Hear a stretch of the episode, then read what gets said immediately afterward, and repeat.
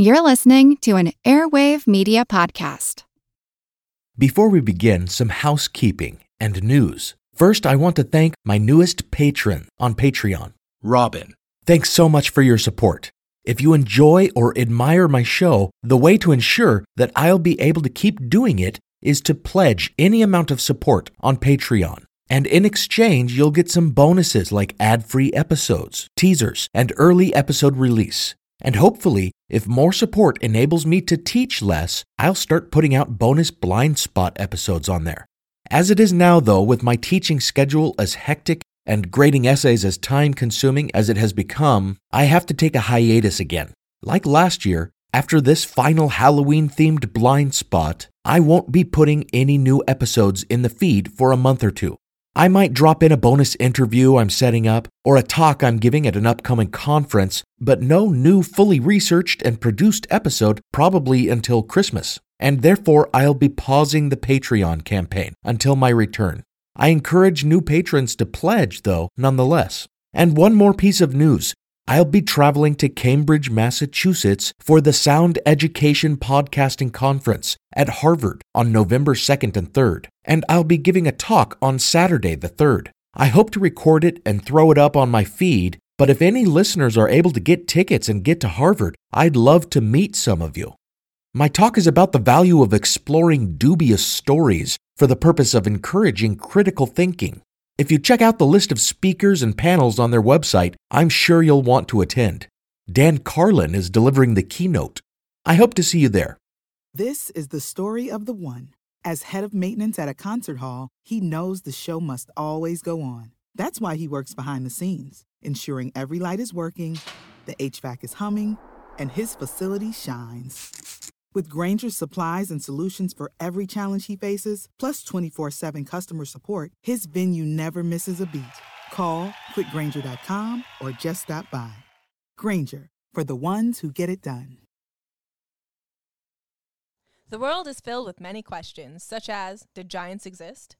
What is junk DNA? Does it mean that you're trash? Do you ever wonder if aliens have underwater bases in our oceans and that's why there are so many UFO sightings off the coasts of islands all over the world? How serious even is climate change and when should we start building our rafts? Hello, everyone. You may recognize me as Gabby from the History of Everything podcast. And my name is Bruna, and you don't recognize me from anything yet. Together, we're two scientists who explore the answers to these questions and many, many more in our new podcast, Mystery, Mystery of Everything, Everything. available everywhere you get your podcasts. On to the show.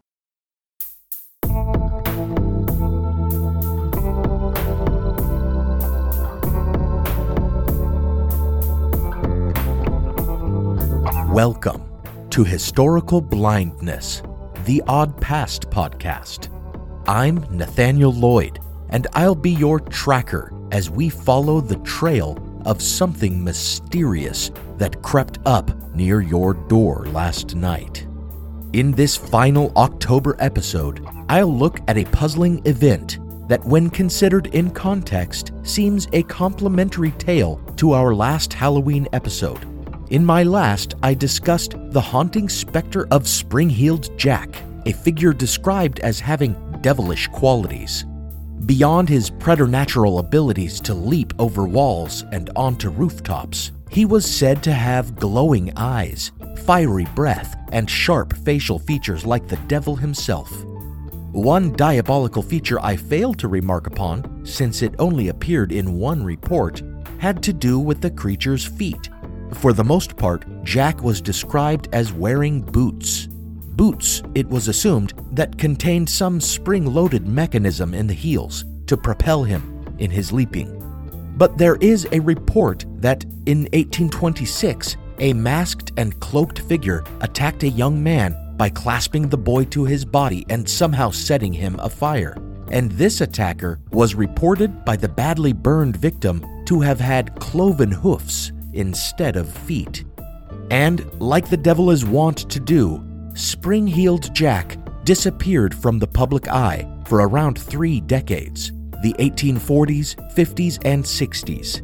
Interestingly, though, smack in the middle of these quiet years, when the diabolical figure of Spring Heeled Jack was absent from the scene, an incident in the county of Devon, some 254 kilometers or 158 miles southwest of London, had people believing the devil still trod the earth. On the morning of February 9th, 1855, people all over the county woke to discover tracks in their garden paths and streets, and many believed these were not ordinary animal tracks. The incident has been called the Great Devon Mystery, and the tracks have been described as the devil's hoof marks. For many concluded that Satan himself had visited their neighborhood in the cold darkness of the previous night. Thank you for listening to this blind spot, tracking the devil in Devon.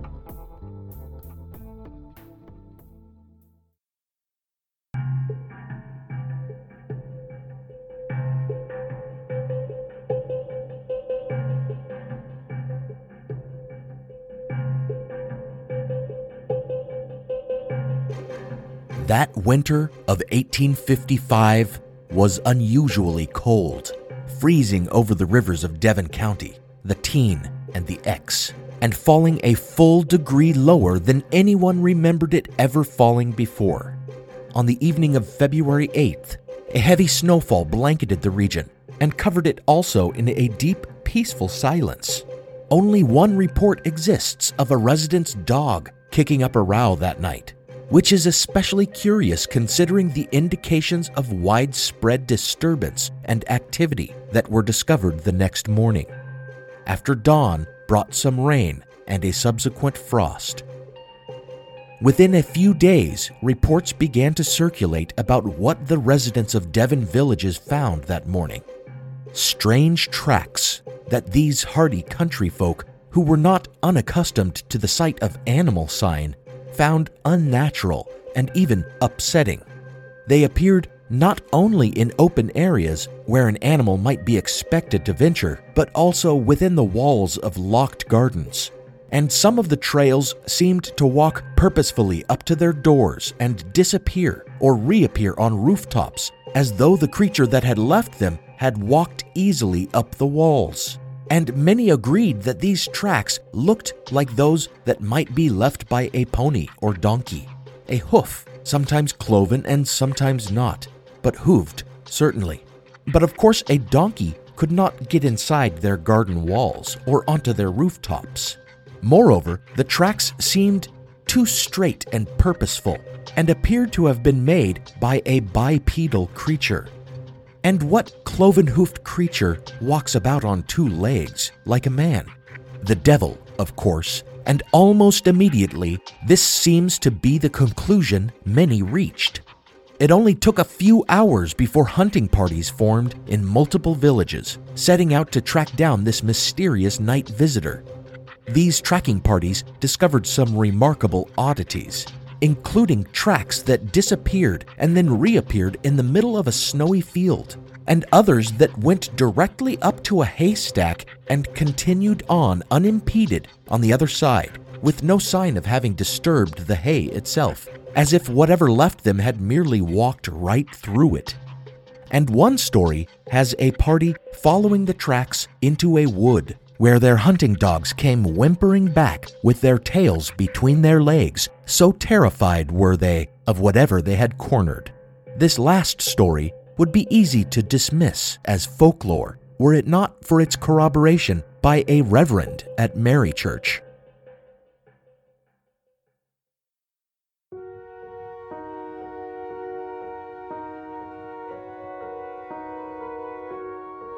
Indeed, much of the original source support that is available comes from churchmen, and would seem, perhaps, the more reliable for it.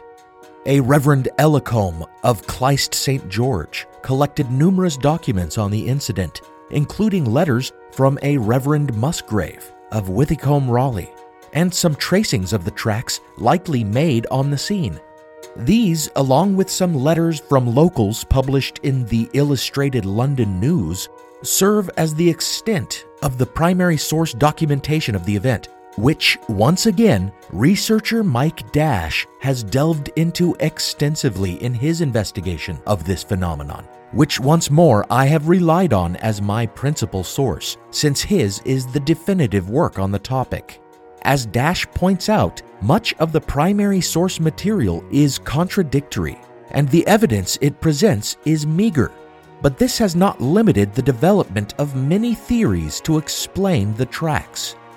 One, as might be expected from paranormal researchers, is that the marks were not tracks at all, but rather the result of laser beams fired from flying saucers engaged in some kind of land surveying. Another rather interesting theory developed in later years is that the marks were made by some as yet unidentified weather phenomenon, an idea first floated by J. Allen Rennie, a Scotsman who claimed to have seen in the wilds of Canada in 1924 similar tracks being formed before his eyes by no visible being or creature, just tracks being laid into the snow by a phantom and being blamed on a wendigo by his Native American companion. However, according to Rennie, as they drew right up to him, a splash of water hit his face and the marks continued on behind him, suggesting some strange meteorological event whereby large raindrops may fall only in one line and successively, like a trail. A more down to earth explanation though still up in the clouds, puts forth the idea that the tracks were laid by a balloonist out for a lunatic midnight flight on the frigid and windy night of February 8th, and that a loose rope, perhaps with a horseshoe or other grappling device at its end, had been left to drag along beneath.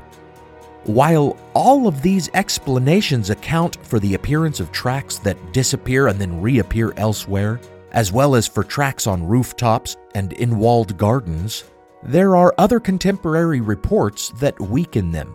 For example, despite the legend that evolved, saying that the tracks were one single trail in a straight line that went purposefully all over Devon, there are many reports of meandering and crisscrossing trails that would not seem to fit these theories or the idea that one evil adversary left the hoof marks.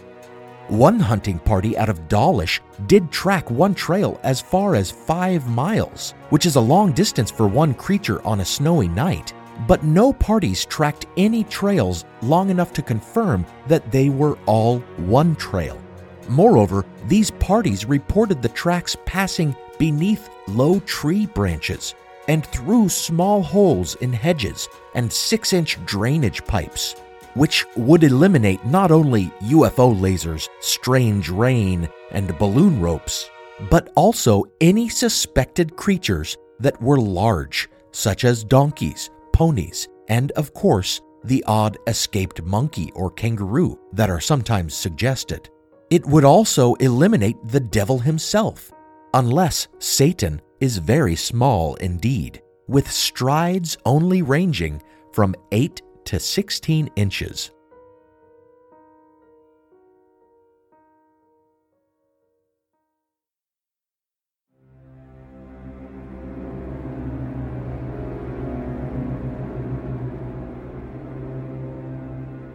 This leaves smaller creatures, and of them there was no shortage of suspects. At different times, badgers, otters, rabbits, birds, and rodents have been named as possible culprits of the tracks. The descriptions of the tracks themselves have been so varied, ranging not only from cloven to not cloven, but also to having toe marks or claw marks, or the impression of pads. And so many explanations have been offered for why an animal without hoofs might leave prints that resemble hoof marks. Rabbits and rats, for example, hop, and landing with four feet together can create a hoof like impression. And birds, like gulls, driven inland by the cold, might have ice on their feet that could take the shape of a hoof, such that it becomes difficult to rule out many of the suspects. Add to this the fact that it had rained at dawn likely melting whatever tracks had been laid and then distorting them when they refroze. A similar explanation has been put forward to explain how bear tracks might be mistaken for Yeti prints. And in the case of the Great Devon Mystery, it means an argument can be made for nearly any creature being the culprit. One Reverend of Dawlish reported that a farmer had found what appeared to be hoof marks, but upon closer examination, seeing claw marks in them, realized they were just his own cat's tracks, thawed and misshapen by the frost. This tends to make one doubt most of the reports. Could it have just been a brief panic or hysteria, causing many in Devon to mistake common animal tracks for something supernatural and sinister? If so, why did these savvy country folk suddenly act like they'd never encountered such trails? And why did such panics not recur every time similar trails were seen? They surely must have been, for snowy nights were not uncommon, nor were rodents and birds. And what of contemporary reports that the tracks of cats and other animals could clearly be made out that morning? indicating that the distortion of a thaw and a refreeze was not the explanation, or the reports that these hoof marks were not indistinct, but rather extraordinarily clear and sharp. As one witness put it, quote, as if cut by a diamond or branded with a hot iron, end quote. This, of course, leads us to an alternate explanation that of a hoax perpetrated by men.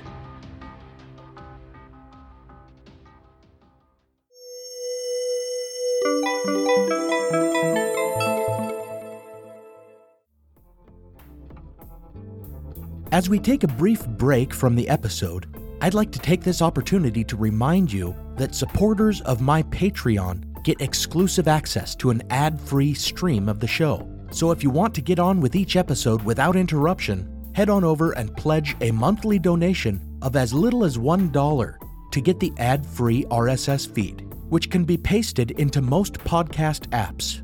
All patrons also get teasers in their feeds during off weeks, and patrons at higher levels get early access to all episodes, among other perks. I'd love to be able to offer the show with no ads, but in order to build a future for the show, that means freeing up my time to concentrate more on the podcast, which means seeking patronage and advertising. I appreciate all of you listening and supporting the show by rating, reviewing, spreading the word, and pledging your support.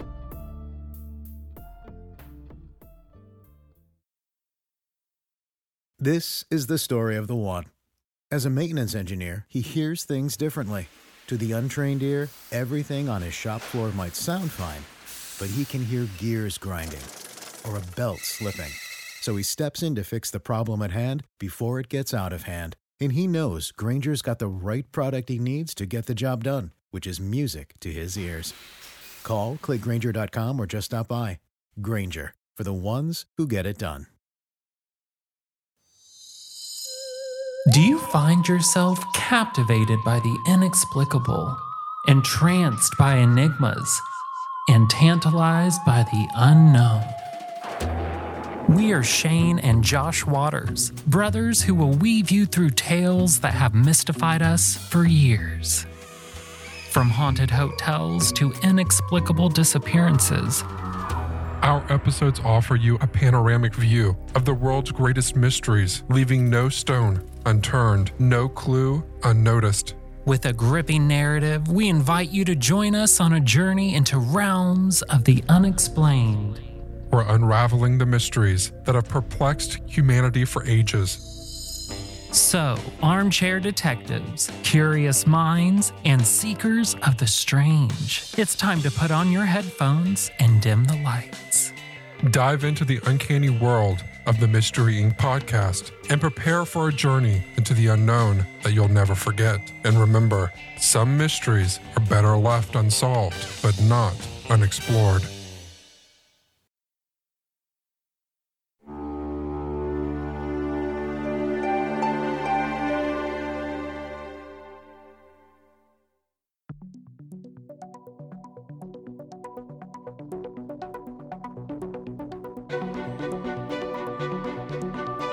But who would go to the great trouble of committing this hoax, and why? In the 1970s, one Manfri Wood revealed in his account of growing up as a Romany gypsy that the hoax had been perpetrated by seven tribes of Romany for the purposes of claiming their territory by scaring away other tribes, such as Pikeys, who held deep seated fears of the devil. They had planned it for a year and a half, he explained, and it had been accomplished using stilts made from step ladders. However, Wood's version of the hoax suggested the prints would have been far larger than they were actually reported to be, and that the tracks would have been laid at intervals of about 9 feet rather than every 8 inches. Add to this the idea that seven tribes of gypsy could possibly descend upon so many Devon towns in one night, tramping on stilts through gardens and atop roofs without ever being spotted and only ever disturbing one dog, and you have a legend second only to Santa Claus's massive Christmas Eve undertaking in its lack of feasibility. There is, however, a second possibility. As many of the reports of tracks were said to cross churchyards, it has been suggested that the signs of the devil were set down as a kind of protest, a display of dissent against recent happenings in the Anglican Church. For the last few decades, the so called high church clergy had inflamed the ire of so called low church parishioners who held some disdain for ritual and other trappings commonly associated with Roman Catholicism. The Oxford movement, or Tractarianism, as it had commenced with the publication of a series of tracts, had been moving the church toward an Anglo Catholic revival, to the indignation of many. This theory posits that protesters, disliking this move away from simple Protestantism, had visited churches on the night of February 8th to make the point that the devil had returned, come home to roost in the Anglican Church.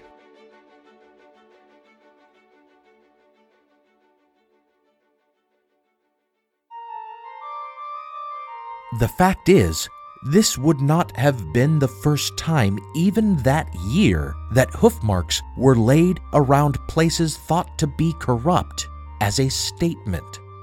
A month earlier, and 150 miles or 240 kilometers northeast of Devon, several pubs around Wolverhampton had hoof marks on their walls and roofs, and these seem to have been left by teetotalers hoping to indicate that alcohol was the devil's drink. So, this appears to be a well established ideological stunt designed to imply the presence of evil at a place. The problem in the case of the Great Devon Mystery, however, is that the hoof marks were not only found on church grounds, but all over, in private gardens and atop the roofs of homes owned by simple citizens. And what would have been the point of laying the tracks all the way out of town, as far as five miles out into the wilderness? And these tracks appeared in towns all over the county in one night.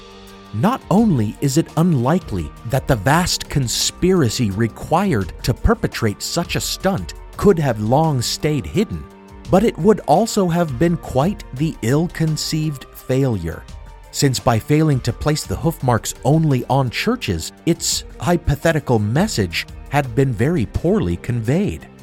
But if, in this instance, the notion that mere men could have been behind the phenomenon seems rather more a stretch than a reasonable explanation, we might still find a sensible solution, as we have before, by suggesting that it may have been a combination of several proposed explanations.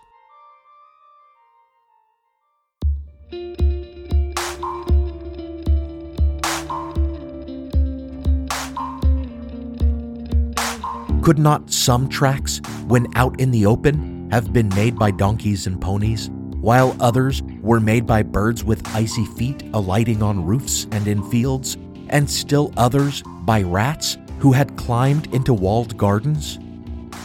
But then one encounters another problem that of the seemingly honest and earnest residents of Devon County themselves. Why would so many sensible people who were quite familiar with their home and the common wildlife thereabout suddenly take to the snowy morning, searching out mundane animal tracks and ascribing supernatural significance to them? Did it just take one person to suggest that the marks in the snow were unusual and represented something uncanny to set off the hysteria? And if so, what are the chances that one such person made the suggestion in more than 30 places across Devon County? If doubting the strangeness of the tracks requires us to make this leap in logic, would it actually be more reasonable to believe these simple country folk, these farmers and reverends, that something strange stalked all over their county that winter's night? As Mike Dash asserts, with so little evidence and so many puzzling aspects, this mystery may forever remain a blind spot in the past.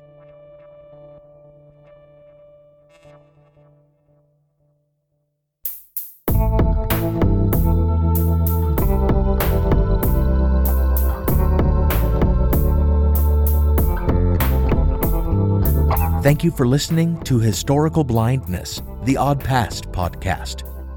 Big thanks to Mike Dash for all the wonderful research he has done on this and the Spring Heeled Jack mystery. I've been corresponding with him and hope to record an interview with him soon, the show's first interview. Much of the music heard on this episode was provided by composer Alex Kish. Visit Alex Kish Music to get compositions for your own projects. As always, heartfelt thanks go out to my generous partner patrons on Patreon Joe, Marina, Michael, Robert, Diane, Austin, Chris, and David. Thanks for following me on this journey into the benighted woods of history. Remember, I'll be at the Sound Education Podcast Convention at Harvard on November 3rd. Come see me. And remember that this is the last episode for maybe a month and a half or so. I'll be back in mid to late December with a Christmas special, hopefully. And after patron pledges for October have gone through on the 1st, I'll be pausing the Patreon campaign. But I promise I will be back. Until then, remember when you find one lonesome trail of hoof marks in the snow, that was when the devil carried you.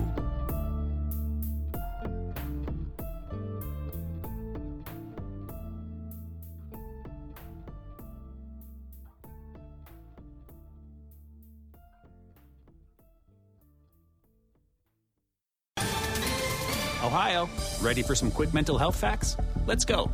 Nearly 2 million Ohioans live with a mental health condition. In the U.S., more than 50% of people will be diagnosed with a mental illness in their lifetime. Depression is a leading cause of disability worldwide. So, why are some of us still stigmatizing people living with a mental health condition when we know all of this? Let's listen to the facts and beat the stigma. Ohio, challenge what you know about mental health at beatthestigma.org. My name is Greg Jackson. I'm a historian, professor, and the creator of History That Doesn't Suck, a podcast that provides a complete overview of U.S. history through storytelling, yet keeps the rigor you'd expect in a university class. Starting with 22 year old George Washington in his first battle, join me for a chronological telling of the United States story, its unlikely revolution, fractious civil war, tenacious inventors, brave reformers, and more. With more than 100 episodes, you can already binge listen your way through the progressive era. Find History That Doesn't Suck wherever you get your podcasts.